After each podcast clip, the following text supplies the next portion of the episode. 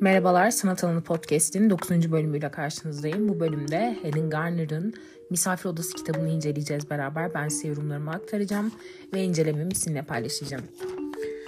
Evet, bu kitabı okumam yaklaşık 30 ıı, günümü falan aldı. Çok ince bir kitap olmasına rağmen kitabın sayfa sayısı 112 sayfa. Yapı Kredi yayınlarından yayınlanmış roman türünde bir kitap.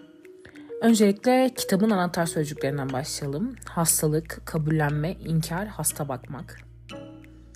E, sanırım bu anahtar sözcüklerden kitabın neyle ilgili olduğunu az çok çözebilirsiniz. E, hiç çaresi olmayan bir hastalıkla mücadele mücadele eden bir sevdiğiniz yakınınız olduğunu bilmiyorum. Eğer olduysa bu kitapta kendi yaşadıklarınızdan ve deneyimlerinizden de çok şey bulacaksınız benim oldu. Babam yaklaşık 3-4 kere beyin kanaması geçirdi ve o süreçte ona bakan annem, abim, ben çok fiziksel olarak bakmasam da ben, kardeşlerim bunu çok yakından yaşadık. Bir hastaya bakmanın verdiği psikolojik yükü, fiziksel yükü, o yorgunluğu birlikte ve çok zor şekilde yaşadık. Bu kitap o yüzden benim için duygu yoğunluğu çok yüksek olan bir kitap oldu. Gelelim kitabın konusuna tabii ki. 60'lı yaşlarında iki kadın Helen ve Nicola kitabımızın baş kahramanları. Geçmişleri çok uzun yıllara dayanmasa da bağırsak kanseri olan Nikola artık hastalığının çok ilerlediğini, tıbben yapılacak bir şey kalmadığı bir durumda haldeyken yaşadığı Sydney'den kalkıp 3 haftalığına alternatif bir tedavi yöntemi uygulayan bir merkezle anlaşarak Melbourne'a Helen'ın yanına kalmaya geliyor.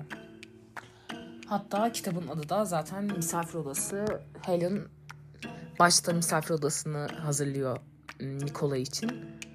Kitabın ilk başında bir alıntı var. Beni böyle gerçekten çok hoşuma giden bir alıntı. Bir başkasının yatacağı yeri hazırlamak bir ayrıcalıktır. Çok güzel bir söz değil mi? Gerçekten öyle değil mi? Bize yalnız olmadığımızı hissettiren, biri için isteyerek uğraştığımız bir eylem değil mi? Bence gerçekten çok özel bir şey. Bir insanın yatacağı yeri hazırlamak. Devam edelim. Helen tüm şefkati, misafirperverliği ve yardımseverliğiyle Nikola'yı evinde 3 hafta boyunca misafir etmeye karar verir. Ancak uygulanan tedavinin Nikola'nın durumunun daha da kötüleşmesi ve buna, buna nazaran Nikola'nın gerçeklerden uzak tutumları Helen'ı hem arkadaşı için bir taraftan üzülerken hem de bir taraftan onun bu aklanmaz halini istemese de öfkelenmesine neden oluyor. E, bir hastaya baktıysanız bu hissi sanırım az çok tahmin ediyorsunuzdur. Çünkü bir yerden sonra o yük başkasının hastalığının yükünün sadece senin omuzunda olması ve sürekli koşturmak, hayatını bir kenara atmak şu an söylediğinde belki kulağa çok bencilce gelebilir. Hatta ben de kitabı okurken Helen'a çok kızdım. Bazı noktalarda çok gaddarca davrandığını düşündüm ama o psikoloji gerçekten çok baş, başka bir psikoloji yani. Kötü durumda olan bir insana bakma psikolojisi, onu çok sevme psikolojisi ve onu o halde görmeyi kendine yedirememe psikolojisi çok farklı bir şey gerçekten. Ee, bazen gerçekler herkes tarafından bilinir ve gelmesini istemediğiniz sona birlikte adım adım beraber yürümek zorunda kalırsınız. Benim babam hala hayatta ama o psikolojiyi çok net hatırlıyorum. O ölüm korkusunu. Neyse devam edelim. Ee, o psikolojide e, bunu bırakın konuşmak aklınız hani o ölümü aklınıza geçin, getirmek bile çok zor oluyor e, Helen'ın da yaşadığı gibi bu yaşanan bu yaşayacakları yaşayacak yaşayacağı şeyleri tahmin ettiğinden daha ağır bir yük olduğunu keşfediyor gün geçtikçe. Zaten 3 hafta bir hastaya bakıyorsanız çok zor ve çok uzun bir süreç. Helen da arkadaşı Nicola için böyle bir yükün altına gönüllü giren bir kadın aslında. Ee, 15 yıllık bir arkadaşlıkları var ve aslında 60 yıllık bölüme baktığınızda 15 yıllık çok da uzun bir süre değil. Nikola ise son ana kadar vazgeçmeyen, inanan, burada maddi manevi pek çok eziyet çektiği halde gerçeklerle yüzleşmeyi gerçekten reddeden bir karakter kitapta. E, alternatif bir tıp yöntemini deniyor zaten. Alternatif tıp yöntemi belki de bunun için çok hafif bir tabir kalır. Yani insanların duygularıyla oynayan kanseri tedavi ettiğini hastaları inandıran bir enstitüden bahsediyoruz. Ve Nikola da buna para yatırarak iyileşeceğini umuyor. Ee, bu zor durum, bu hastalık durumu Nikola ile Helen arasındaki arkadaşlığın aslında bir temize çekilmesi de oluyor. Temize çekilmesinden kastım o arkadaşlığın nelere katlanabileceği, neleri alt edebileceği, nelerin üstesinden gelebileceğini de aslında kanıtlıyor o süreç, o üç haftalık süreç. Ee, bu zor durum iki arkadaşın dostluğunda nihai bir sınav aslında. Misafir Odası kitabı hayata, dostluğa, ölüme dair çok büyük laflar etmeyen aslında inişli çıkışlı duygu durumlarıyla çok bizden, çok hayatın içinden kah üzen, kah güldüren, hüzünlü, gerçek hikayesiyle insanı pek çok düşünmeye iten, biraz melankolik ancak sanırım bu Nikola'dan geliyor. Ancak bir o kadar da inatla hayat dolu güzel bir kitaptı. Ben çok severek okudum. Kitaba zaten puanım 8.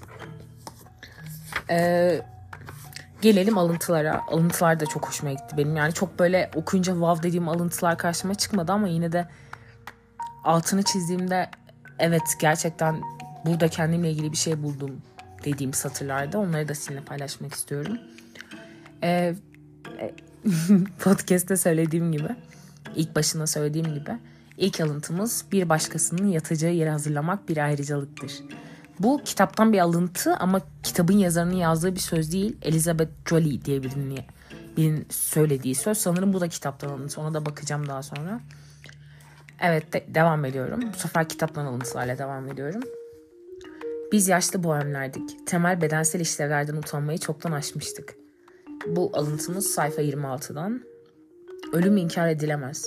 İnkar etmeye uğraşmak kendini beğenmişliktir.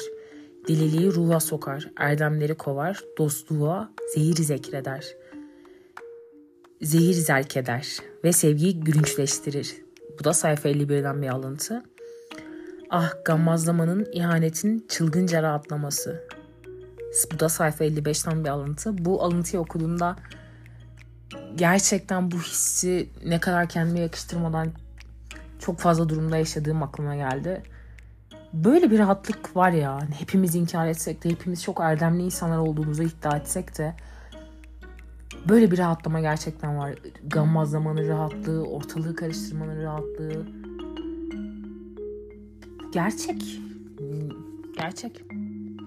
Evet devam ediyoruz. Anneler bu durumda cezalandırıcı olurlar. Vardiyaları hiç sona ermediğinde. Bu da sayfa 57'den. E, bu alıntı aşırı hoşuma gitti. Gerçekten çok hoşuma gitti. Ya yani, kitabın da çok güzel bir yerinde kullanılmıştı zaten. E, kendi annem de aklıma geldi. Yani diğer anneler de aklıma geldi. Annelerin ne kadar vardiyası olduğu aklıma geldi ve o görevleri hiç sona ermediğinde ne kadar kızgın oldukları aklıma geldi. Yani aslında mutlu olmadıkları aklıma geldi. O yüzden de bunun altını çizdim sanırım. Çok gerçek geldi bana. Kitap da zaten çok gerçek geldi bana yani. Hiçbir şey süslemeden, acındırmadan, öfkelenmeden, onu hayattan ayırmadan çok severek okudum. Alıntılarını da çok sevdim. Devam da edeceğim şimdi zaten. Evet. Benimle yan yana yüzümüz aynı yöne bakacak şekilde oturdu. Göz temasını ortadan kaldırarak beni özgür kılıyordu. Tıpkı gece vakti uzun bir araba yolculuğunda doğrulara kusmakta özgür olduğumuz gibi. Bu da sayfa 59'dan bir alıntı. Evet. Hmm, bu bölümde anlatacağım şeyler bu kadar. Umarım siz de bu kitabı severek okursunuz. Benim gerçekten arkasına durarak önereceğim bir kitap bu.